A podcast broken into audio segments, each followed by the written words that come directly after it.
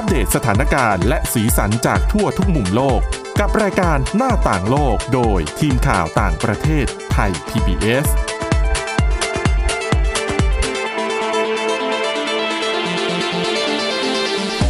สวัสดีค่ะ ต้อนรับคุณผู้ฟังเข้าสู่รายการหน้าต่างโลกนะคะ อัปเดตสถานการณ์ สีสัน และข่าวสารจากทั่วทุกมุมโลกกับทีมข่าวต่างประเทศไทย PBS เช่นเคยนะคะ ติดตามฟังกันได้ผ่านทางพอดแคสต์ค้นหาคำว่าหน้าต่างโลกค่ะ หรือว่าไปที่ www.thaipbspodcast.com นะคะ วันนี้อยู่กับสมาชิกทีมข่าวต่างประเทศเช่นเคยมีเรื่องราวน่าสนใจมาฝากกันนะคะคุณอาทิตย์สุมนเรืองรัตน์สุนทร คุณจารุพรโอภาสรัตน์และดิฉันวินิษฐาจิตกรีค่ะ สวัสดีค่ะ สวัสดีค่ะ ข่าวใหญ่สัปดาห์นี้นี่ไม่พ้นเรื่องของความพยายามในการไปสำรวจดวงจันทร์รอบใหม่ขององค์การบริหารการบินและอวกาศแห่งชาติสหรัฐ หรือว่านาซาค่ะ แต่จะไปก่อนจะไปถึงดวงจันทร์เนี่ยยังไม่ไปสิอืมอะไปเรื่องที่ใกล้กว่านั้นกันก่อนค่ะกับข่าวใหญ่ของสัปดาห์นี้อีกเช่นกัน คือการถึงแก่อสัญญกรรมของ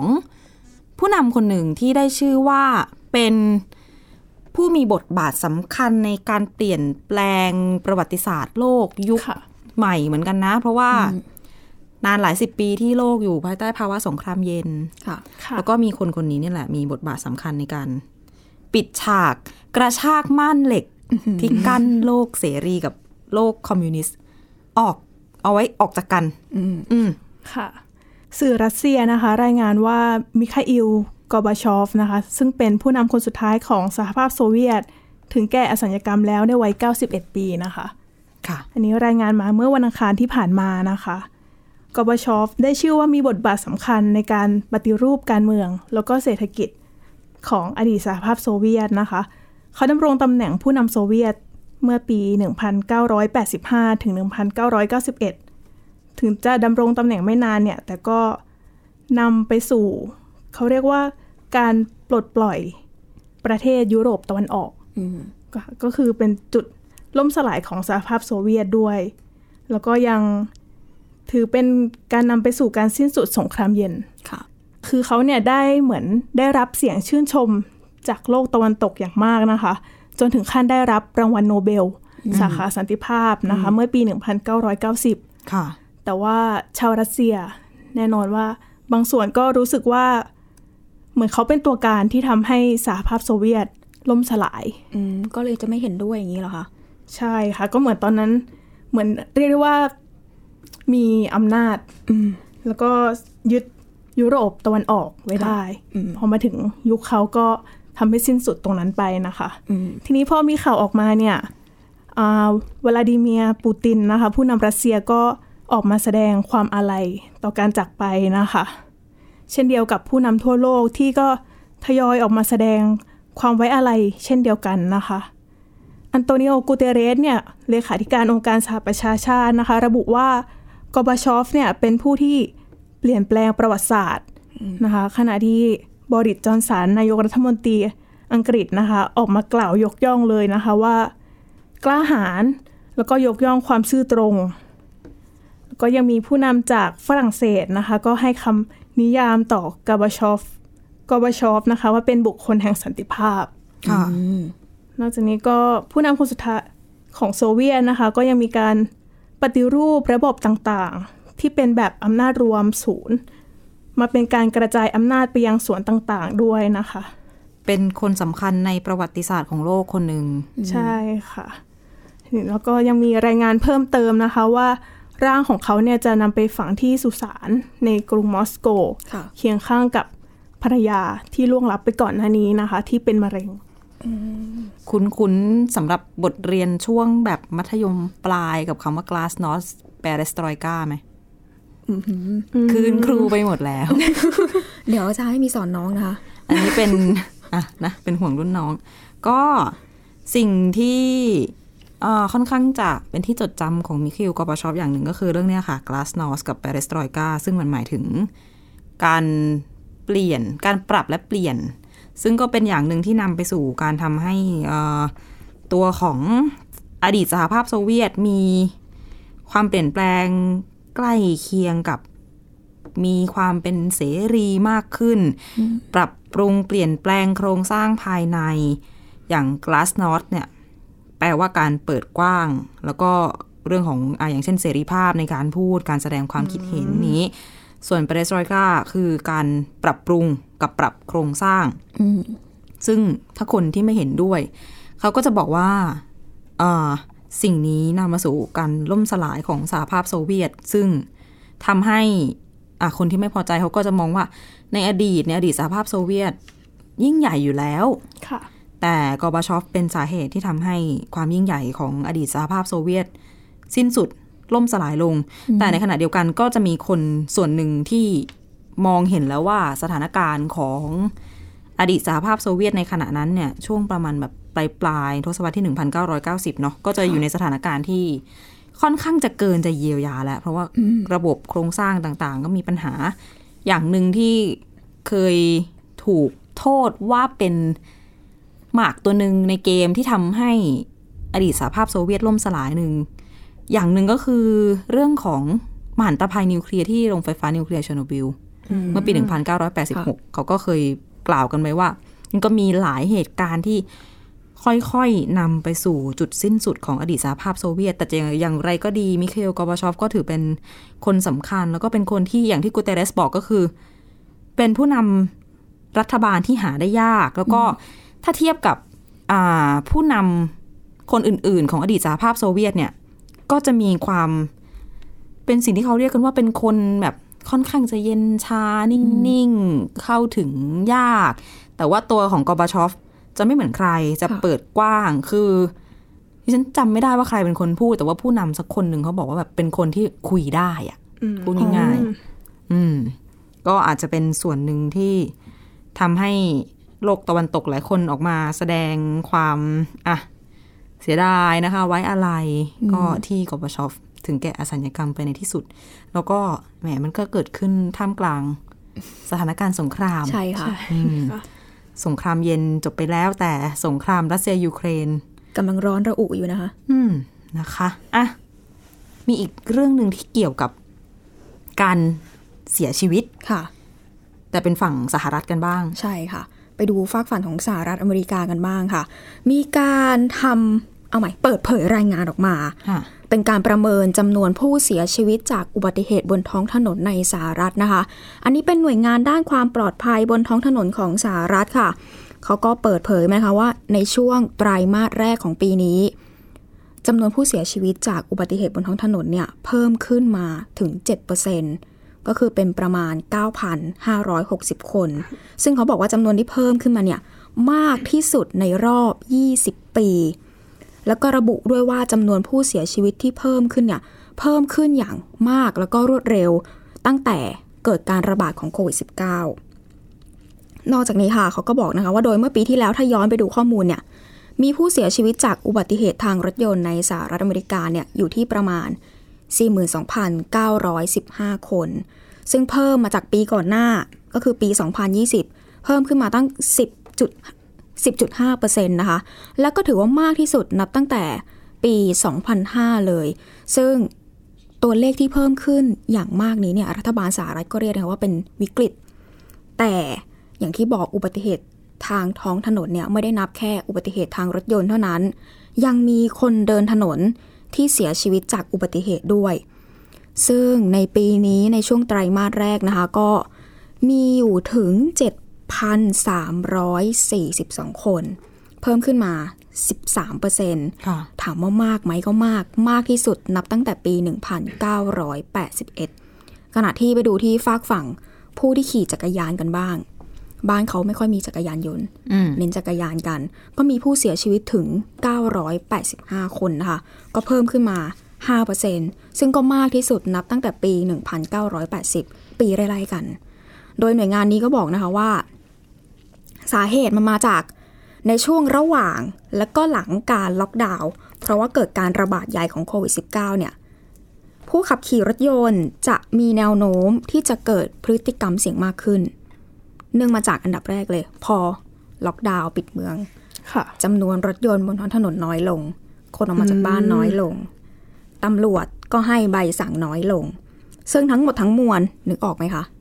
กฎไม่เข้มงวด รถก็น้อยค่ะ อะไรต่อมีอะไรก็เป็นใจ อาจจะขอบิดขอซิ่งกันสักหน่อย ซึ่งเนี่ยแหละค่ะจะเป็นตัวที่ไปกระตุ้นให้ผู้ใช้ถนนมีพฤติกรรมเสี่ยงมากยิ่งขึ้นค่ะนอกจากนี้ไม่ใช่แค่พฤติกรรมเสี่ยงด้านการขับขี่ ยังรวมไปถึงอัตราของผู้ที่ไม่สวมเข็มขัดนิรภัย เขาก็บอกว่าในช่วงระระหว่างการระบาดใหญ่ก็เพิ่มขึ้นตีคู่มาเช่นเดียวกันค่ะ โดยผู้บริหารของหน่วยงานด้านความปลอดภัยบนท้องถนนของสหรัฐก็บอกนะคะว่า ถึงเวลาแล้วที่ต้องมีการเพิ่มความปลอดภัยของการขับขี่ในรัฐต่าง ๆ ทั่วประเทศเลย เพราะว่าจำนวนผู้เสียชีวิต ไม่ใช่แค่ มันนึกออกไหมคะ มันไม่ได้น้อยอืมมันเพิ่มขึ้นแล้วก็มากที่สุดในรอบ 20 ปี ซึ่งมันก็อย่างที่บอกว่าเป็นวิกฤตจริง ๆ ส่วนทางด้านขององค์กรรณรงค์เมาไม่ขับของสหรัฐก็บอกนะคะว่า ต้องถือว่ารัฐบาลเนี่ยยังไม่มีแผนรับมือกับวิกฤต อันเร่งด่วนบนท้องถนนนี้ พร้อมกับเรียกร้องให้ใช้วิธีทางกฎหมาย ในการจัดการกับผู้ที่มีพฤติกรรมสุ่มเสี่ยง ในการขับขี่รถยนต์ และ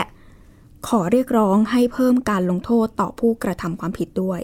ซึ่งสุดท้ายแล้วก็ต้องยอมรับว่าถ้ากฎหมายดี กฎหมายเข้มงวด แล้วก็จริงเอาจัง ไม่ใช่แค่ดีก็ต้องมีการบังคับใช้ด้วยค่ะซึ่งทั้งหมดทั้งมวลเนี่ยก็จะช่วยตบให้ทุกอย่างเข้าที่เข้าทางให้ทุกคนเนี่ย ดำเนินตามรอยกฎหมาย แล้วก็จะเป็นการลดจำนวนผู้เสียชีวิตที่ เอาจริงมันก็หลีกเลี่ยงได้จำนวนอะผู้เสียชีวิตบก็นใช่ท้องถนนนะคะ อืม ก็ไม่รู้ว่า อยากก็รู้จริง ๆ ก็อยากรู้เหมือนกันว่าบ้านเราจะมีการทำสถิติอย่างนี้มาไหมเพราะว่าเอาจริงๆก็การระบาดของโควิด -19 มันก็มีขึ้นทั่วโลกอืมแล้วก็เห็นด้วยว่า อะ ถูกต้องพอล็อกดาวน์ปุ๊บ คนออกมาใช้รถ ใช้ถนนน้อยลง บวกกับความหละหลวมของเจ้าหน้าที่ด้วยหรือเปล่า ซึ่งนี่ก็ เจ้าหน้าที่อาจจะมีภารกิจอย่างอื่น ช่วงนี้มีหลายอย่างต้องทำใช่ค่ะอะหลายปัญหาต้องจัดการ แต่ว่ารู้สึกปีสองปีที่ผ่านมาอัตราการเสียชีวิตในสหรัฐ ซึ่งไม่ใช่แค่เรื่องอุบัติเหตุอะค่ะก็น่าจะเพิ่มเยอะเป็นประวัติการณ์เหมือนกันนะใช่ค่ะส่วนหนึ่งก็โควิด -19 ด้วย เพราะว่าเขาเสียชีวิตเยอะอะประเทศนี้ถูกติต้ดองเยอะระบาดเยอะเสียชีวิตเยอะสรุปนะคือคะโควิด -19 ไม่ได้ส่งผลแค่เฉพาะผู้ที่ติด แล้วก็ผู้ที่ป่วยเท่านั้นนะคะ ใช่ใช่ทุกเรื่องแล้วยังมีเรื่องแบบปัญหาภายในครอบครัวแล้วก็อื่น ๆ อีกด้วยนะคะค่ะ อะอยู่ที่สหรัฐกันแล้ว อย่างที่โปรยกันเอาไว้เรื่องของภารกิจไปดวงจันทร์รอบใหม่ของสหรัฐค่ะที่แหมตั้งเป้าส่งยานเมื่อวันจันทร์ที่ผ่านมาใช่ค่ะ แต่ไม่สำเร็จปรากฏว่าต้องยกเลิกต้องเลื่อนออกไปค่ะค่ะก็นาซาออกมาประกาศบอกว่าเดี๋ยวจะ ขอลองใหม่อืมวันเสาร์แก้มือนี้อ่าแก้มือวันเสาร์นี้นะคะค่ะแต่ว่าก็จะต้องดูเรื่องของ ความเป็นไปได้กันอีกทีนึงนะ เพราะว่ามันจะมีฝน มันอาจจะมีฝนบ้าง เบาๆปล่อยสภาพอากาศไม่เป็นใจอย่างเงี้ยเหรอคะๆไม่เป็นใจคือเหมือนช่วงนี้ของปีอ๋อที่แถบฟลอริดาอากาศจะค่อนข้าง เออเอาใจยากนิดหนึ่งคาดดีเดาไม่ดียากอ่าฝนโปรยดีไม่ดีแบบ มีก้อนเมฆที่มีประจุไฟฟ้าเยอะ คล้ายๆ บ้านเราไหมคะ ช่วงนี้ก็เออดิฉันว่าใช่ เอาจริงเอาจังก็แน่นอนไม่ได้กับสภาพอากาศ ถูก ก็แรงพกร่มวันเอาไว้ก่อน แต่จรวดเขากางร่มไม่ได้ แล้วความอะเสี่ยงถูกต้มัอนงมีเขาก็อันเป็นไปได้ว่าอาจจะอาจไม่แน่ใจว่าจะเกิดขึ้นไหมอืมก็สำหรับตารางของวันเสาร์นี้ที่นาซาวางแผนไว้จะเป็นช่วงบ่ายสองโมงสิบเจ็ดนาทีอืมตามเวลาท้องถิ่นที่นู่นค่ะซึ่งช้ากว่าเราสิบเอ็ดชั่วโมง อื้อหืออย่างของวันจันทร์ที่ผ่านมาเนี่ยเป็นช่วงเช้า คือมีการเอ่อมีผู้เชี่ยวชาญด้านอุตุนิยมวิทยาออกมาบอกว่า อากาศในฟลอริดาที่บอกว่าแปรปรวนในช่วงนี้ของปีอะถ้าเป็นตอนเช้าอย่างน้อยก็จะนิ่งกว่าตอนบ่าย แต่ว่าเชื่อว่าผู้เชี่ยวชาญคงคำนวณดูพยากรณ์แล้วล่ะว่า เออมันต้องเป็นบ่ายแล้วล่ะ ช่วงช่วงสุดสัปดาห์นี้ค่ะก็เลยตั้งเวลาเป็นช่วงนี้แทนอะ ก็อันนี้เราติดตามกัน แต่ว่าสาเหตุของที่ต้องยกเลิกกำหนดการรอบแรกไปก็คืออเรื่องของประสบปัญหาหลายอย่างด้วยกันนะคะค่ะต้องบอกว่าจริง ๆ ถ้าเกิดใครติดตามดูในวันนั้น ดูถ่ายทอดสดมีทั้ง YouTube อืมมีหลายช่องทางค่ะเหมือนกับเขาจะเริ่มถ่ายทอดประมาณเช้าตรู่เลยแหละ เพราะว่าเวลาที่กำหนดปล่อยในเอ่อวันจันทร์ที่ผ่านมาเนี่ย เวลาท้องถิ่นที่สหรัฐคือวันที่ 29 บ้านเราก็ ล่วงไปตอนกลางคืนแล้วเนาะวันจันทร์มืดๆแล้วค่ะอะเขาก็จะถ่ายตั้งแต่ตอนเช้าเช้าๆของบ้านเขาเพราะว่ากำหนดกับปล่อยของเขาคือประมาณ8ปดโมงครึ่งตอนเช้าอืมทีนี้ก็ปรากฏว่าช่วงกลางคืน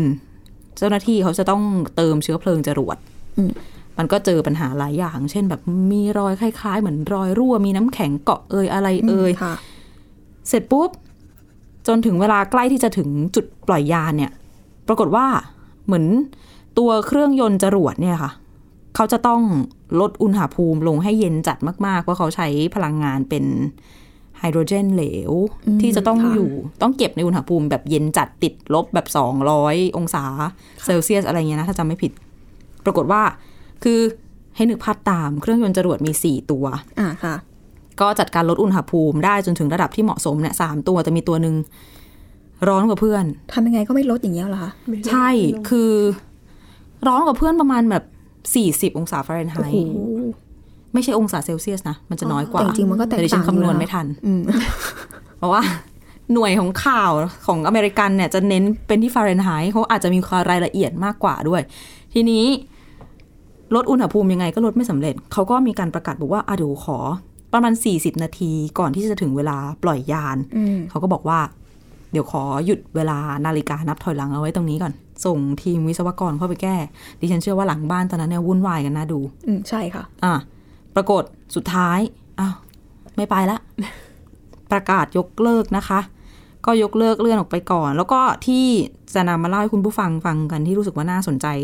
ก็คือเจ้าเครื่องยนต์ที่มีปัญหาเนี่ยค่ะ มันเป็นเครื่องยนต์ที่ชื่อว่า RS 25ไม่ใช่เครื่องยนต์ใหม่ซะทีเดียว ถ้ายังจำกันได้โครงการก่อนๆนนี้ที่นาซาไปอวกาศ เราก็จะรู้จักชื่อของ Space Shuttle หรือว่าจะกระสวยอวกาศค่ะค่ะที่เป็นเหมือนเครื่องบินอะเนาะแล้วออกไปแล้วขากลับร่อนลงมาได้อืมอืมคล้ายจอดแบบเดียวกับเครื่องบินค่ะแต่ว่าเขายกเลิกไปแล้วหลังจากที่เจออุบัติเหตุใหญ่ๆสองครั้งอืมเกิดไม่ทันละสิ น่าจะอะ ครั้งหนึ่งปีไหนคะเอาจริงๆจำปีไม่ได้อืมแต่ว่าครั้งหนึ่งคือขาขึ้น ก็เชื้อเพลิงแข็งระเบิด นักบินอวกาศเสียชีวิตไปเจ็ดคน กับอีกอันนึง อันเนี้ยน่าจะเกิดแล้วแต่ยังเด็กอยู่ค่ะก็คือขากลับเนี่ยค่ะ ตัวกระสวยอวกาศล่อนลงมาแล้วอ่าต้องเสียดสีกับอากาศอากาศในชั้นบรรยากาศของโลกค่ะใช่ไหมแล้วก็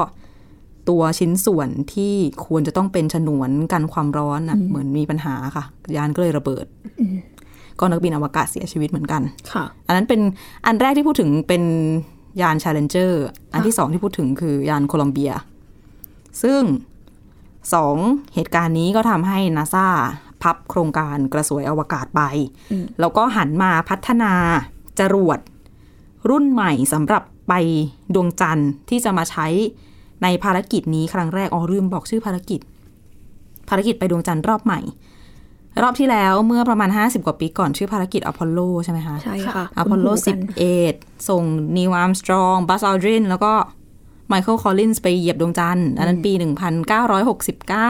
อืมอะผ่านมากี่ปี 50 กว่าปี ก็คืออพอลโลมีอพอลโล1ถึง 17 แล้วก็พับไป เงียบหายไป 50 ปี ปี 2022 ค่ะ นาซามาเปิดโครงการใหม่ชื่อว่า Artemis และก็สร้างจรวดรุ่นใหม่ คือ SLS นะอืมซึ่งเนี่ยแหละคือที่มีปัญหา ปรากฏว่าอะย้อนกลับไปที่เครื่องยนต์จรวดออกทะเลนิดหน่อย RS 25นี่ใช่ไหมคะ RS 25เป็นเครื่องยนต์ของกระสวยอวกาศสมัยนู้น เอามาปรับเปลี่ยนใช้งานกับระบบ SLS ที่สร้างขึ้นมาใหม่ทุกวันนี้ แล้วก็หลายคนบอกโหอายุมันก็เยอะเหมือนกันนะ เพราะว่าใช่ค่ะ เจ้าเครื่องยนต์นี้มันออกแบบครั้งแรกก็คือปีทศวรรษที่ 1970 นู่นนะคะ แต่ว่าเขาก็ยืนยันว่าเขาก็ปรับปรุงนะ แล้วก็มันก็เป็นเครื่องยนต์จรวดที่ทรงพลังมาก ๆ อะ อย่างไรก็ดีปัญหาอาจจะไม่ได้อยู่แค่ที่ตรงนั้นอย่างเดียว จุดที่น่าสนใจของภารกิจนี้โอ้โหมีหลายเรื่องอย่าง SLS ที่พูดถึงเนี่ยคือตัว Space Launch System เนี่ยนะคะค่ะเป็นระบบจรวดที่ทรงพลังที่สุดเท่าที่นาซาเคยพัฒนาขึ้นมา แต่ถ้าเกิดใครติดตามข่าวจะได้ยินว่าแบบยุคนี้มีเอ่อ SpaceX ของอีลอนอ่ามัสค่ะใช่ค่ะมีเอ่อ Blue Dragon ของ Jeff Bezos ซึ่งเดี๋ยวนี้เขาจะเน้นอะไร เน้นจรวดที่ไปแล้วกลับได้ แบบใช้อีกได้อะไม่ใช่ทิ้งอ๋อถูกไหมอะใช่ใช่ค่ะ อย่างของมัสก็จะมีน่าจะชื่อ Starship มั้งขึ้นไปแล้วขากลับก็คือล่อนลงมาจอดได้ เอามาปรับปรุงเปลี่ยนแปลงเติมเชื้อเพลิงใช้ได้ใหม่แต่ยังพัฒนาไม่สำเร็จนะ ก็คือสิ่งที่แบบสวนกระแสที่นาซาทำก็คือ Space Launch System เนี่ยใช้ครั้งเดียวทิ้ง สิ่งที่กลับมาจะมีอย่างเดียวก็คือตัวยานที่เป็นจุดที่นักบินอวกาศนั่งอยู่ข้างในอะอันนั้นจะกลับเข้ามาในชั้นบรรยากาศโลกแล้วก็ไปตกในทะเล คือเหมือนไม่ได้กลับมาครบอย่างที่ไม่ตอนไปอย่างเงี้ยเหรอคะไม่ครบอยู่แล้วปกติอย่างสมมุติว่าถ้าย้อนไปสมัย กระสวยอวกาศก็คืออจะมีตัวกระสวยอวกาศเขาจะเรียกว่าออร์บิเตอร์มั้ง คือก็คือตัวที่เหมือนเครื่องบินใช่ไหมอ่าแล้วค่ะเขาก็จะมีถังเชื้อเพลิงหลักอืมสำหรับเก็บเชื้อเพลิง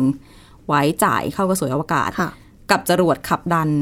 อีกสองข้าง ถ้านึกภาพตามก็จะเป็นแท่งขาวคืออันนั้นๆสองคือข้างจะซ้ายให้ขวานักบินออันวนั้นกาเป็นศบูสเตอร์ไม่ใช่บูสเตอร์ดันให้พ้นจากแรงโน้มถ่วงโลกอือืมพอพ้นไปปุ๊บ booster น่าจะทำงานอยู่แค่ประมาณแบบไม่กี่นาทีแรกอืมเป็นหลักหน่วยอะดิฉันจำเลขไม่ได้ ประมาณ3าถึงแนาทีประมาณนี้แหละ แล้วหมดปุ๊บ booster ก็จะสละตัวออกจากยาน มันจะไปตกในทะเลอ๋อสมัยก่อนเจ้าหน้าที่นาซาก็จะตามไปเก็บอ่าทำความสะอาดเติมค่ะเชื้อเพลิงใหม่ ซึ่งหลายคนอาจจะบอกว่าเออดีเอากลับมาใช้ใหม่ได้ แต่นาซาบอกว่าแพงมากเหตุผลการกลับมาทำใหม่เนี่ยแพงกว่าการสร้างขึ้นมาใหม่อีก อืมอืมดังนั้นตัวของ Space Launch System หรือ SLS ที่เขาทำขึ้นมาใหม่เนี่ยเขาก็เลยบอกว่าทิ้งไปเลย คือขึ้นไป ทิ้งลงมา ก็ทิ้งไม่ได้เก็บมาใช้ใหม่ ส่วนค่ะถังเชื้อเพลิงต่างๆ ขั้นตอนต่างๆ ที่เขาไปสละออกในตอนที่หลุดออกไปจากชั้นบรรยากาศโลกแล้วเขาก็ไม่เก็บกลับมาไม่ใยดีอีกเช่นกัน ก็ปล่อยปล่อยลอยไปปเลล่อยยปล่อยไปอะค่ะแต่ส่วนหนึ่งมันก็ถูกวิจารณ์ว่าเออ มันก็ดูเป็นการสิ้นเปลืองแต่นาซาชี้แจงมาแบบนี้นะคะ SLS หรือว่า Space Launch System เนี่ย มีเรียกว่าขีดความสามารถในการบรรทุก แล้วก็แรงขับดันจรวดเนี่ยที่เยอะที่สุดเมื่อเทียบกับจรวดรุ่นอื่นๆ ถ้าย้อนไปสมัยอพอลโลค่ะ50 ปีที่แล้ว จรวดที่นาซาใช้ชื่อว่าจรวด Saturn V อืมมันจะเป็นจรวดที่ถ้าเกิดว่าเราอ่านหนังสือ หรือว่าไปพิพิธภัณฑ์ที่มันเป็นโมเดลเรียงจรวดแบบหลายๆรุ่นอย่างเงี้ย มันจะเป็นอันที่ใหญ่ที่สุดอืมสูงที่สุด ถ้าไปเทียบแผนภาพดูก็คือ SLS ที่ออกมาใหม่เนี่ย ยังเล็กกว่า แต่ว่าทรงพลังมากกว่า แล้วก็ SLS เขาก็ยังออกแบบมาให้สามารถแบบปรับเปลี่ยนคือน้องมีหลายเวอร์ชันค่ะเป็นโมดูลเป็นแบบอะหนึ่ง A หนึ่ง B อ๋อหนึ่ง B คาโก้อ่าค่ะไว้ขนของได้เพราะอะไร เพราะว่าโครงการ Artemis ของนาซารอบเนี้ยเขาตั้งใจว่าไม่ได้จะแค่ขนคนขึ้นไปอืมแต่จะไปสร้างฐานบนดวงจันทร์ มีหมุดหมายหลายอย่าง ถูก แล้วต่อจากนั้นอีกจะต่อจากดวงจันทร์ไปดาวอังคารอีกด้วยอืมอะพูดถึงแล้วก็ลงรายละเอียดในภารกิจ Artemis กันนิดหนึ่งก็ค่ะคือ ที่ตั้งใจจะปล่อยรอบนี้ อาจจะเกิดขึ้นสัปดาห์นี้หรือสัปดาห์หน้า ก็คือ Artemis หนึ่งอันเนี้ยจะยังไม่มีคนขึ้นไปนะคะ จะเป็นตัว SLS เนี่ยนำยาน Orion ขึ้นไป ไปปล่อย Orion โคจรรอบดวงจันทร์ แล้วก็เหมือนกับ เป็นเที่ยวบินทดสอบอะเที่ยวบินปฐมฤกษ์เที่ยวบินทดสอบด้วย ทดสอบอะไร ทดสอบทั้งตัว SLS ทดสอบทั้งยาน Orion ดูว่าการทำงานจริง ๆ เนี่ยเป็นยังไงอืมค่ะ อืมเพราะไม่เช่นนั้นถ้าเกิดว่าบรรทุกนักบินอวกาศขึ้นไปเลยแล้วเกิดข้อผิดพลาดขึ้นมาอีก อันนี้ก็ไม่คุ้มกับถูกความเสียหาย ใช่ อาจจะซ้ำรอยความสูญเสีย แบบเดิมใช่ๆที่เคยเกิดค่ะขึ้น เพราะฉะนั้นก็ถือว่าเป็นเขาเรียกว่าทิศทางหรือว่า เขาเรียกว่าทางเดินที่ดีที่นาซาเลือกขึ้นมาเหมือนกัน อันนี้ก็ต้องยอมรับนะคะ เพราะว่าจริง ๆ ถ้าเขาเลือกที่จะส่งนักบินอวกาศขึ้นไปเลยก็ย่อมได้ แต่เขาก็ประเมินแล้วว่าอะขอลองดูก่อน ทุกอย่างต้องมีการลองก่อนอะส่งส่งขึ้นไปอย่างที่คุณวินิษฐาบอกค่ะส่งขึ้นไปเช็คดูไม่ว่าจะเป็นตัว SLS หรือว่าตัวอุปกรณ์อื่นค่ะๆเพราะฉะนั้นถือว่าดีแล้ว ใช่ ดีแล้วด้วยที่เจอข้อผิดพลาดแล้วก็ยัง เลือกที่จะยังไม่ปล่อยออกไป ใช่อืมค่ะ มีภารกิจ Artemis 2อีกเป็นอันต่อไป อันเนี้ยถึงจะมีคนขึ้นไป ก็น่าจะสักประมาณปี 2024 คราวเนี้ยนักบินอวกาศจะขึ้นไปด้วย ไปนั่งอยู่ใน Orion Orion จะเป็นแบบเหมือนแคปซูลเล็กค่ะๆอยู่ตรงยอดของ SLS อันนั้นอะ เขาจะไปโคจรรอบดวงจันทร์ค่ะอ๋อแต่ยังไม่ลงนะอะอะค่ะอะ ก็ยังจะไม่ลงแล้วก็กลับมาที่โลกก่อน จนกระทั่งอาร์ทิมิส3น่าจะปี 2025ถึง26 อันเนี้ยถึงจะไปลงดวงจันทร์ อืมเป็นลุ้นมีหลายขั้นตอน อะ เริ่มก่อนที่ไปสำรวจค่ะสำรวจก่อนก็ อย่างที่บอกยังไงก็คือดีทั้งทั้งขึ้นทั้งร่อง อันดับที่สองส่ง นักบินไปก็ไม่ใช่ว่าจะเอาลงไปเลยใช่เอะอะไปถึงขึ้นไปแล้วเอาลงเลยไม่ใช่สามถึงจะ นำนักบินอวกาศไปเหยียบดวงจันทร์ เพราะฉะนั้นไม่ใช่ขึ้นว่าอาร์ทิมิสรอบนี้ขึ้นไปแล้ว แปลว่ามนุษย์จะไปเหยียบดวงจันทร์อีกครั้ง เพราะฉะนั้นเข้าใจกันใหม่ ต้องเป็นอาร์ทิมิสสามนะคะ รออีกหน่อย ใช่ต้องค่ะติดตามกันต่อนะคะ เรื่องนี้เดี๋ยวมีรายละเอียดน่าสนใจอาจจะมาแถมให้อีกนิดๆหน่อยๆ